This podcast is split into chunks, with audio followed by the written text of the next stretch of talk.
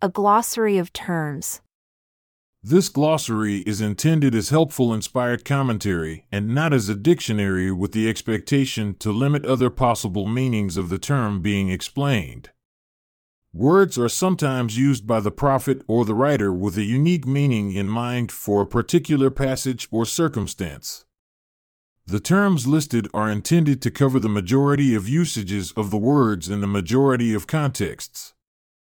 All of the material herein comes from the works of Denver Snuffer, Joseph Smith, the scriptures, sources pointed to by Denver, or explanations directly by Denver in the editing process.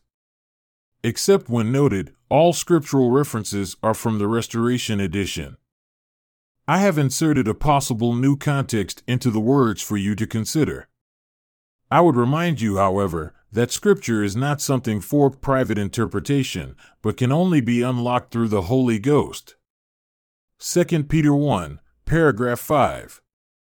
See also Joseph Smith History Part 14, paragraph 4.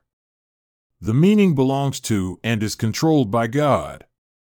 Please keep everything in mind together. Do not think one isolated statement or paragraph explains everything. Further, do not think everything has yet been revealed that needs to be revealed. Thus far, I am only taking the things already before us in Scripture and weaving them together to persuade some few to believe the restoration can continue.